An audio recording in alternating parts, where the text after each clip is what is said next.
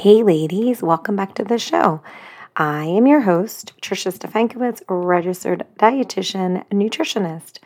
On our episode today, I wanted to talk about a hot topic. And so, a hot topic is going to be something that we can do on this show when I get multiple people that ask me kind of the same topic. And so, on our episode today, we are going to talk about the hot topic of weight loss surgery. So, I wanted to, as a nutrition professional, kind of talk about um, weight loss surgery. If you're somebody who's had weight loss surgery, if you're somebody who is considering weight loss surgery, just kind of talking to you about my viewpoint, my experiences with weight loss surgery. Um, of note, none of this is meant to be judgmental. Um, it is meant to be something that, you know, I'm providing information um, but that also ultimately it is what is best for you, your family, your situation, and not meant to shame you if you have had any kind of weight loss surgery or if you decide that you want to have weight loss surgery in the future. This is all about, you know, loving and accepting your body. And so I just wanted to kind of put that out there at the very beginning also, you know, the viewpoint that I'm going to come about this is based on my history of working in. I've worked with people who were undergoing evaluations for weight loss surgery. I have worked in a hospital where we saw a lot of complications related to weight loss surgery. And then also, I am somebody who is very risk averse myself. I will do anything not to have any surgical interventions. And so I just wanted to kind of put that out there for you, just so you kind of have an idea of what my viewpoint is, um, you know, before we dig into this topic. And I wanted to talk about this idea of weight loss surgery and just kind of talk about my thoughts about it and questions when people ask me about it. Because over the last couple months, I have been getting questions about it. And it's very varied in terms of the individuals who ask me. There have been people who are um, young that don't have any comorbidities. And then I have people that are older that have multiple comorbidities. I have people that have decided that they wanted to pursue this for themselves because, you know, they have been on this weight loss journey for a really long time and they're just kind of tired of it and they want something to be different. And then I've also had people whose doctors have recommended um, weight loss surgery either because they think it'll have an improvement of their disease states, or perhaps they need some kind of necessary elective surgery and perhaps their BMI is too high. And so this is a way to get to the bigger surgery that they may need. And so this is why I kind of wanted to talk about weight loss surgery because, like anything, I feel like there's so much information out there, there's so much misinformation, and I can give you my perspective um, and my experience of what I've, you know, what I've seen in terms of weight loss surgery.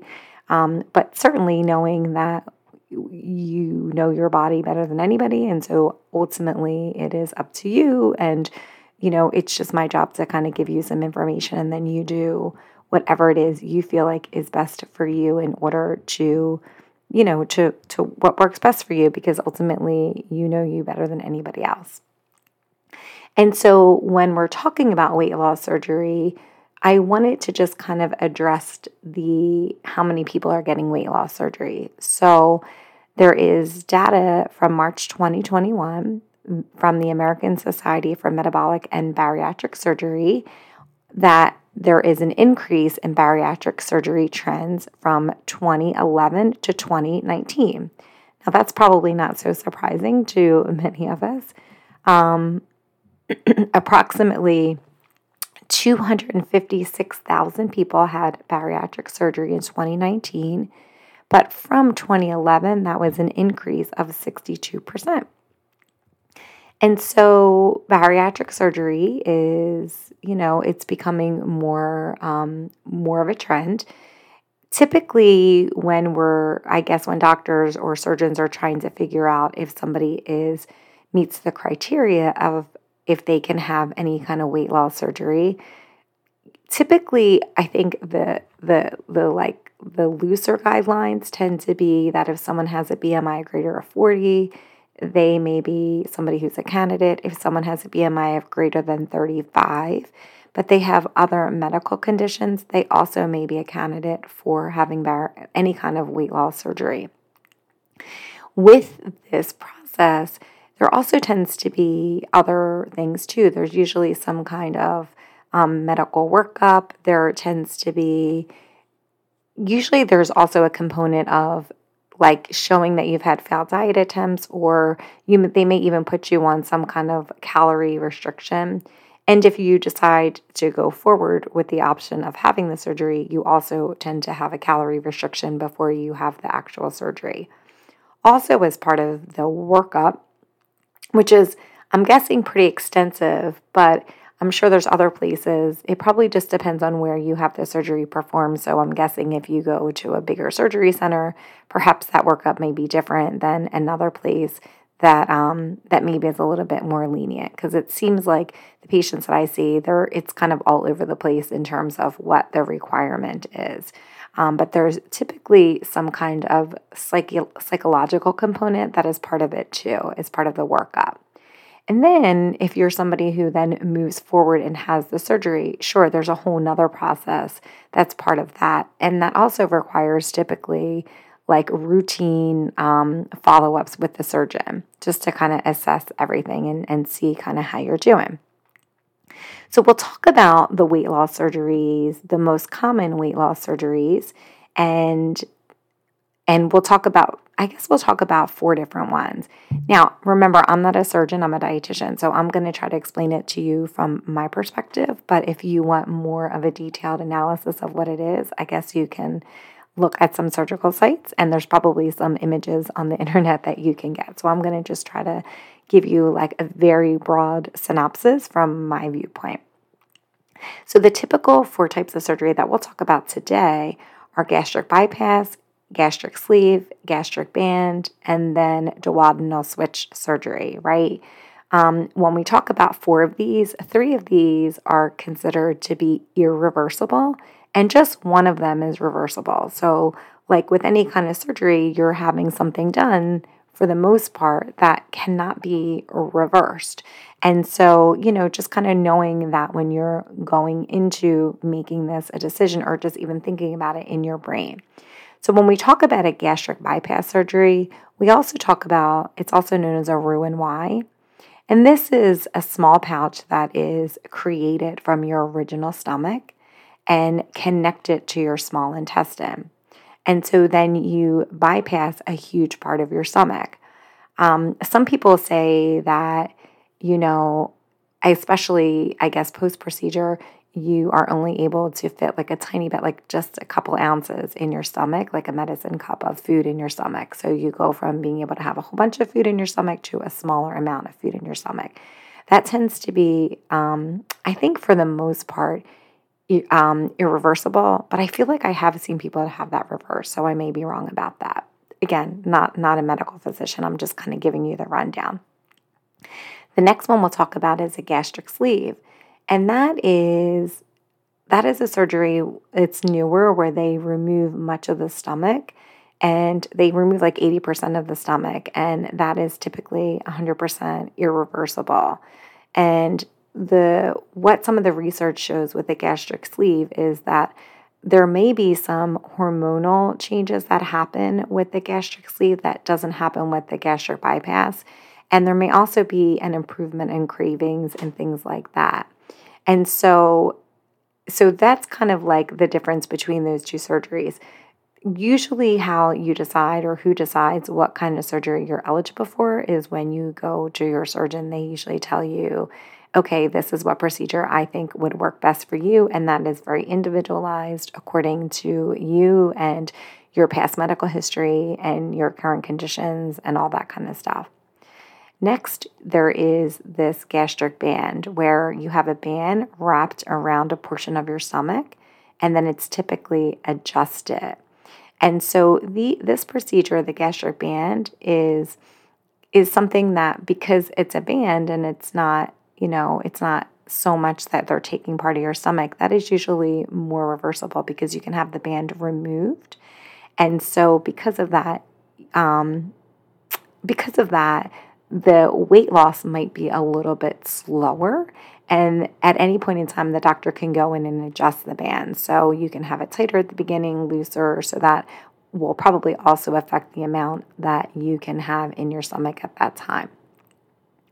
And then lastly is the duodenal switch surgery. And this surgery is very extensive. Um, there is many more complications with this surgery because they're basically it's almost like you're having a gastric bypass where they make your stomach smaller, but instead of instead of attaching it to like a little bit of your small intestine, it basically bypasses a pretty huge part of your small intestine and then kind of attaches it at the end. And so because of that, with the duodenal switch, you are very high risk for nutrient deficiencies, malabsorption, dumping syndrome, all of these kinds of things. All of these, for the most part, the gastric bypass, the gastric band, the gastric sleeve, the duodenal switch, all of these put you at risk of some kind of nutrition deficiencies. And that's what we're going to really talk about today, just kind of giving you the bigger picture of what I've seen, um, and then just kind of talking about things to consider if this is something that that you've been thinking about. So for the most part, when people are deciding if they want to go in and have some kind of weight loss surgery, the obvious benefit is that most people are in this place where they want to lose weight, right? This is the big thing. They want to lose weight for whatever reason, maybe related to your past medical history, maybe it's just something that you're tired of battling. The the the reason why probably varies a lot according to individual, but that's the number one benefit of having a weight loss surgery is for weight loss. But some other reasons why people end up getting weight loss surgery is because they may have a decrease in their disease development or they may have an improvement of the diseases that they already have. So, for instance, if you're somebody who has diabetes, perhaps that surgery would make your diabetes better and you would maybe not need as many medications. The same with high blood pressure, sleep apnea, high cholesterol. So, for some people, especially if they have multiple disease states, having a procedure like a weight loss surgery with weight loss may then, you know, help decrease the medicines that they may need for these symptoms, or perhaps for some of these diseases, depending on the amount of weight lost, they may end up not needing that medication at all.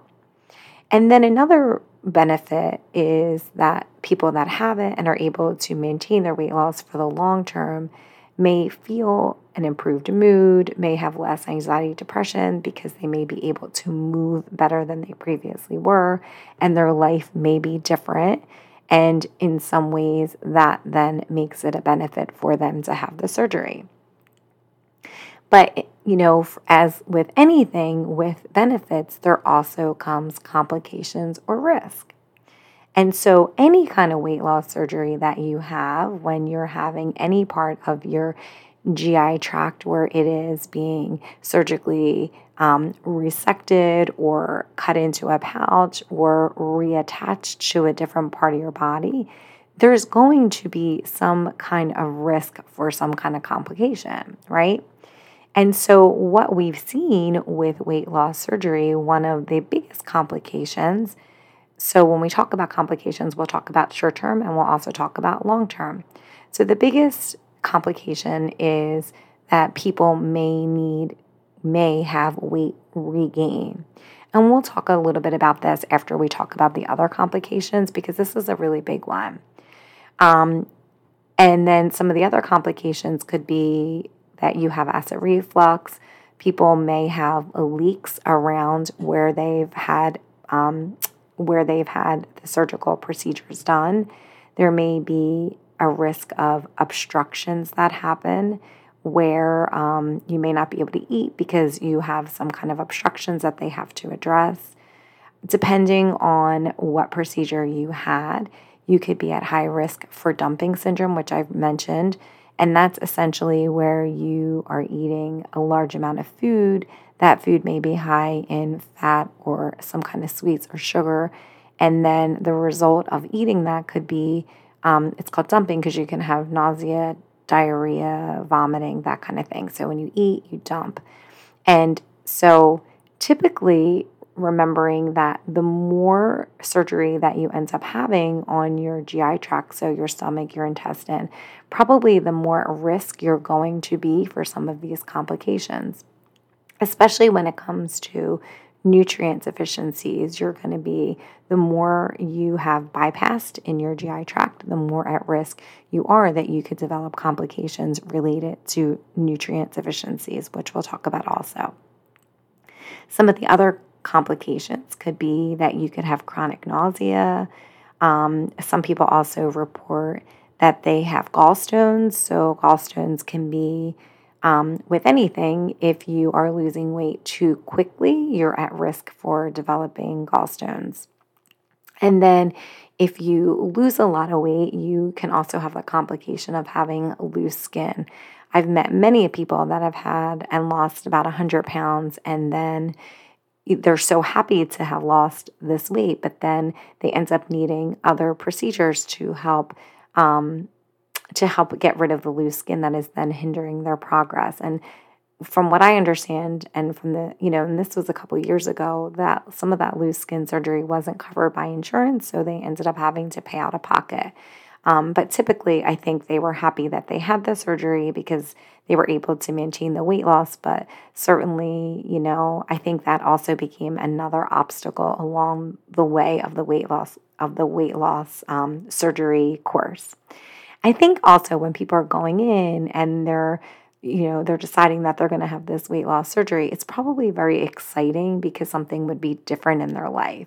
And so i think we get so excited that you're not really, you know, that even though you may be told of all the risk and the complications and, you know, and anything that could happen or that there could be that you may need surgery for your loose skin, I think that you're probably so excited that you're not in a place that you're like comprehending all that you're probably going through. And I could be wrong. I haven't had weight loss surgery, but it seems from my interaction with people, it's like there's so many challenges along the way and then at the very end tends to be the loose skin and it's so disappointing for them um, but you know but but it is kind of one of the things that is a reality if you have weight loss surgery and you lose a lot of weight and you're able to keep that weight off so okay so let's talk about now this i like some of these short and long term complications right? So we talked about weight regain right? So that's one of the complications. So even though you decide that you want to have weight loss surgery, the thing is is that you there's still things that need to happen along the way, right? So you can't like you can't have weight loss surgery and then expect that you're going to just be able to keep that weight weight loss off because you're not going to be able to if you're still not doing the behavior. So one of the more important things is just remembering when you're you know, when you're thinking about it, you know people that are thinking about it, like if you're not in a position to change what you're doing, it may be hard for you to have that surgery and then make changes for the long term, right? So, typically, after you had some kind of weight loss surgery, you would have to eat differently, right? So, you'd have to have like six small meals. And so you would, at the beginning, it would probably be really easy, depending on what surgery you had, that you would start to feel, you know, you would start to feel full. So you would stop eating. But certainly, as time goes by, you can get into a place that you are eating more and you're able to eat more. And then you eat more and then you eat more. And so then you're back doing what you had previously been doing in terms of your portion sizes because maybe you're not having like, the nausea and vomiting that you did at the beginning when you first had the surgery. So, like anything that you're doing, just knowing that A, there's a risk here that, you know, that it's a major surgery, and that B, the behavior change component of it is necessary in order for weight loss to continue and to be maintained over the long term. Um, you know, I think if I, I think it's just remembering that um, that this is like a lifestyle change too. It's not just a weight loss surgery. Um, that it's something that there's a lot of parts of it that you will be different, and it's it's it, and it starts at the beginning, it starts from the surgery, but then also how you eat, like that all has to be a little bit different in order to be able to maintain the weight for the long term. And so portion sizes becomes differently. That's why you can typically only eat smaller meals are usually what people tolerate better at the beginning. So portion sizes matter. Um, you may have foods that you need to avoid post op because, and even years later, because maybe you don't, maybe you're having symptoms of acid reflux or you have nausea or you have diarrhea from consuming them. So that's not something that you would know probably until you have the surgery. And then post op, you would have those complications or those foods that you didn't tolerate it.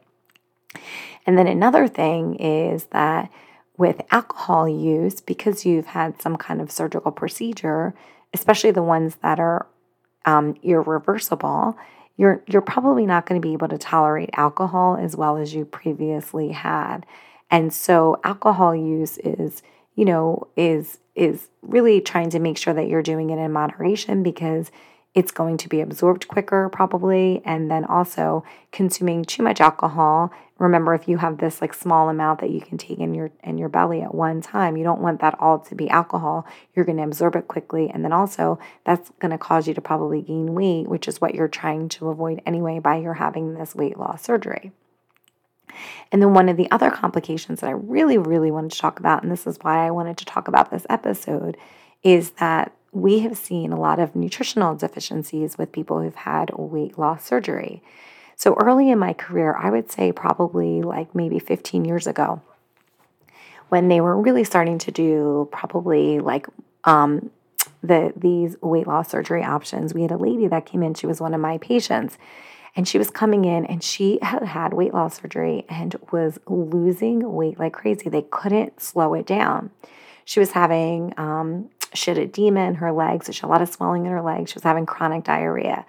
And at the time, we didn't know that people were starting to have some symptoms of nutrient deficiencies, um, you know, a couple years after having surgery. So, when typically when you go in to have a weight loss surgery, after you've had weight loss, you are on a vitamin regimen that you have to take forever. Unless you have the band, you're going to need to take these vitamins forever. And what happens is is that people t- typically you're supposed to also go to your surgeon every year and they will then test you for nutrition deficiencies. But what happens is is that over time if people have lost weight, they don't feel that they need these vitamins anymore, so they stop taking them they don't really probably understand the i mean i think like once you lose weight and you get further away from whatever you've had it's like anything like you forget and you take you don't take your vitamins. And so this is what happened with this woman. So as a healthcare profession we didn't know that all these years later after having these procedures people would develop these nutrition deficiencies. And so this particular patient came in, she kept coming in, she was seeing other doctors, and we never realized you know, why she was having all these complications. She ended up dying. And this was my first experience with a gastric bypass patient years after having surgery that had died. And so, what they realized when they did, um, they ended up doing an autopsy for her. And we, we as an institution, really made some changes based on this because there was obviously a lot that we didn't know that we needed to learn. And so what we found is, is that she was deficient in vitamin C and thiamine. And these are things like you would not expect to be deficient in. If somebody is a heavy alcohol abuser, you would expect them maybe to be thiamine deficient, but she was neither of these. And so, because of that, we then developed this protocol where anybody that came in that had like surgery, you know, a couple years out, they were a couple years out post any weight loss surgery, we would check these specific vitamin regimen. And they're crazy. Like it's like vitamin C, zinc, copper, like all these things that nobody would be deficient in. And again, that's why we never caught that she was thiamine and vitamin C deficient because we live in a very westernized country where those deficiencies aren't something that we see every day. They're actually very rare. And so nobody would have thought that, like, oh, this lady that had weight loss surgery would have been deficient in this. And so then in doing that, we ended up putting this protocol in place where everybody that came into the hospital, if they were having any kind of weight loss or any symptoms that we couldn't explain, we would we would do this panel and we would test them to see if they had any nutrition deficiencies. And so, as you probably can imagine, we had probably most of the people that came in had some kind of nutrition deficiency that we would have never known that they had had they not, had we not done that panel on them. Some of the most common were thiamine, um, vitamin C, zinc, those kinds of things. Um, and so, you know, that's something that I want to really make sure that you know about if that is something that you or somebody that you know is choosing to have this kind of surgery is that it's forever. So, you know, forever you will have to take a multivitamin. Forever you will have to take a vitamin B12 because your body may be not able to make it or you may not be able to digest or absorb it because depending on what kind of weight loss surgery you had, how much of your intestine was bypassed, like you're there's going to be a lot of nutrients that you could potentially be at risk for being deficient in because of that. Um, usually, the more extensive the surgery, the more at risk you are of having these deficiencies. So, if you're somebody who has a duodenal switch surgery, where you're going to have more of your stomach, a smaller stomach, and then a, a bypass of your a lot of your intestine, you're going to be at really high risk for having malabsorption, which would be like chronic diarrhea, and then also having vitamin deficiencies. Other vitamins that you would have to take would be calcium, vitamin D, and then any other vitamins that may come up along the way that you could be deficient in. So some people have to take iron forever or for like a pretty long time. Some people have to take vitamin C. So what typically happens when you get these weight loss surgeries is that you are supposed to go and see your surgeon every year until I guess I don't even know, I guess forever. And then they typically have a dietitian that's there that goes in and will test your vitamin levels to see if you can be deficient in anything. But what tends to happen is, it seems, is that people, I think, either lose the weight and then just slowly over time, the further out they are from having the surgery, the more the more they kind of don't really feel like they have this need to take these vitamins anymore because maybe they're thinner or maybe maybe they've even gained the, all the weight back and they don't really feel like why should I take this? I'm not the way that I used to be um, in terms of my weight. But remember, you've still had some kind of irreversible procedure done. If you haven't had the band that was taken out, um, you you still have to take these vitamins forever, non-negotiable, because you are at risk for having a deficiency in any of these things. And so it's just kind of something that you I just want to kind of discuss here that these are lifestyle changes that are forever. They are forever, they are non-negotiable because at some point in time you you may start having these really weird symptoms and be deficient in something and not even know what you're deficient in. And you know, our hospital was was in some ways we learned a lot from having that unfortunate mortality. Um, we learned enough that we were able to put some kind of protocol in place. But there's probably a lot of hospitals that don't do that. And so if you're not, if you're going to the, you know, your doctor's office or you're going somewhere that you're having these really weird symptoms and you've had a history of a gastric bypass, I would probably go back to your surgeon and kind of have um, somebody kind of work you up to make sure that you don't have a nutrition deficiency because that could be a possibility. And what it also seems like is a lot of primary physicians and doctor's office don't really know which labs to test for. So they wouldn't because it's hard. I mean, again, it's it's not like something you see all the time. So you'd have to probably be like a pretty big hospital that would um, would have seen enough of some of the complications to know to kind of what things to check for. And so it gets to be really crazy because even if you are taking your vitamins because you've had the surgery, you may be at risk for some kind of nutrient deficiency. So that's a really big one that I think that we don't really talk a lot about. I don't know that a lot of people know about it. And even people that have had the procedure have really great luck with the procedure or have gained weight back. Everybody, you know, seems to be at risk for something if you're not taking your vitamins that you would need to take forever.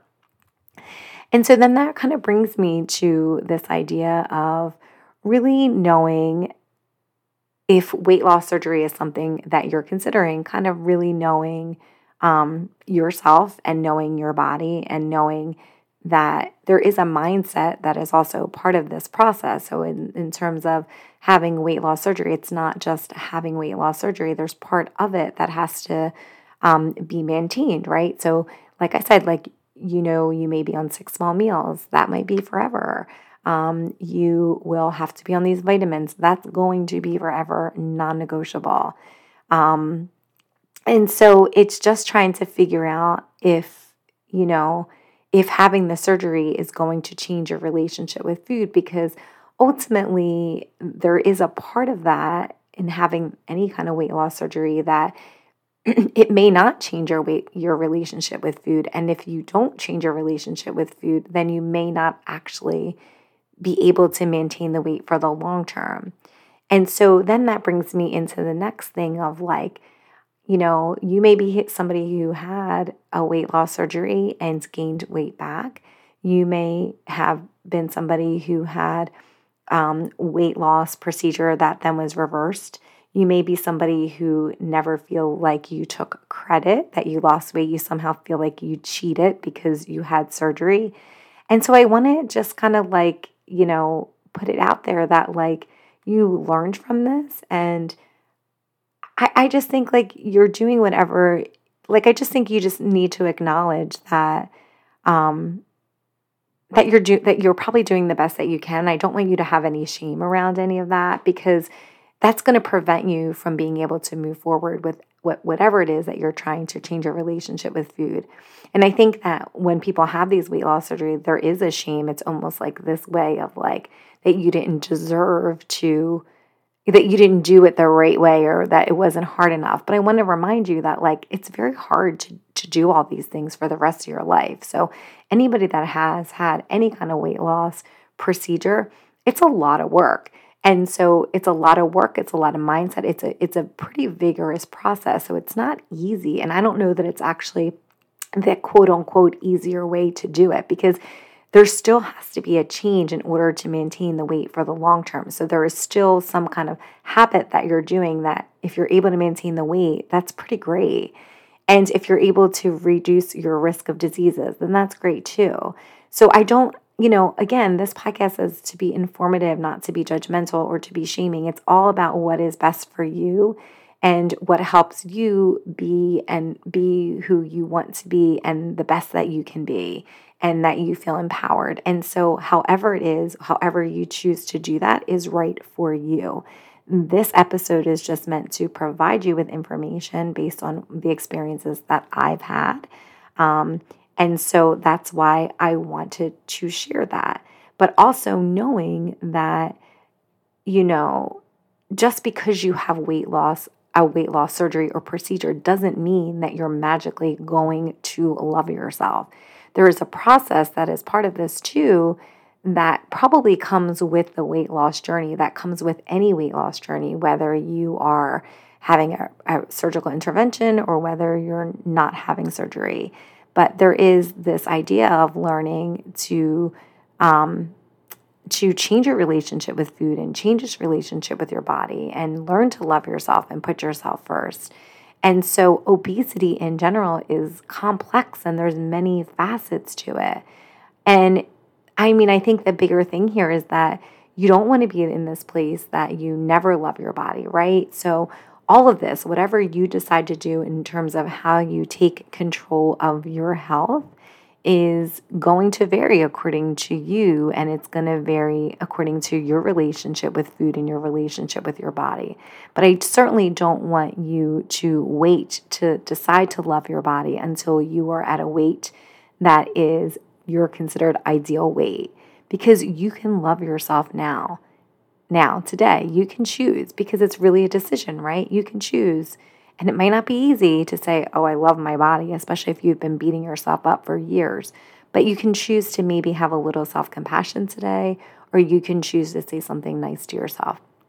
Whatever size you are, I want to just, you know, kind of acknowledge that and to know that you don't have to be a certain weight to love yourself. And if you have had some kind of surgical procedure, you can love yourself for it, whether you felt like it was a success or a failure.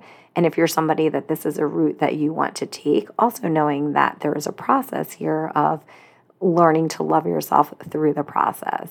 And if you decide on no surgical intervention, and perhaps it's not even something, the weight isn't even something that's in your mind, great. You can love yourself today. And, you know, ultimately, whatever is best for you is best for you. Um, but surgery doesn't change the idea that you're going to love yourself more or less. You're just, it's just a decision today that you are going to love your body and that you're not going to wait and that you're going to start today and that you're going to start talking to yourself a little bit better. And, um, and, and success, I think, really is just the change in your relationship with your body and with food. So, no matter the method that you get there, I think, you know, whatever that is, it's okay. If you feel like you're in a place that you have a great relationship with food and your body, and that you've had some changes along the way, and that you feel like that they're something that you're continuing to move forward and loving yourself, then I think that's pretty great. So let me know if you have any comments about this episode. Um, if you have any hot topics that you want to talk about, you can, as always, find me on Instagram at Whole Health and Power, or you can email me at info at triciard.com. And I want to say to remind you just to be kind to yourself that, you know, like any step that you do, that you take today, no matter how imperfect, just taking one step forward will will help you and will get you into a place that maybe a year from now will look a little bit different. I want you to remember to start where you're at and that it's not about being perfect, but rather about being 1% better every day. And then over time, as you are able to make a little bit more changes, um, then, you know, hopefully that will pan out to you feeling like you are a little bit more inspired and empowered to take action. So I want you to be kind to yourself, and I look so forward to seeing you guys back here next week.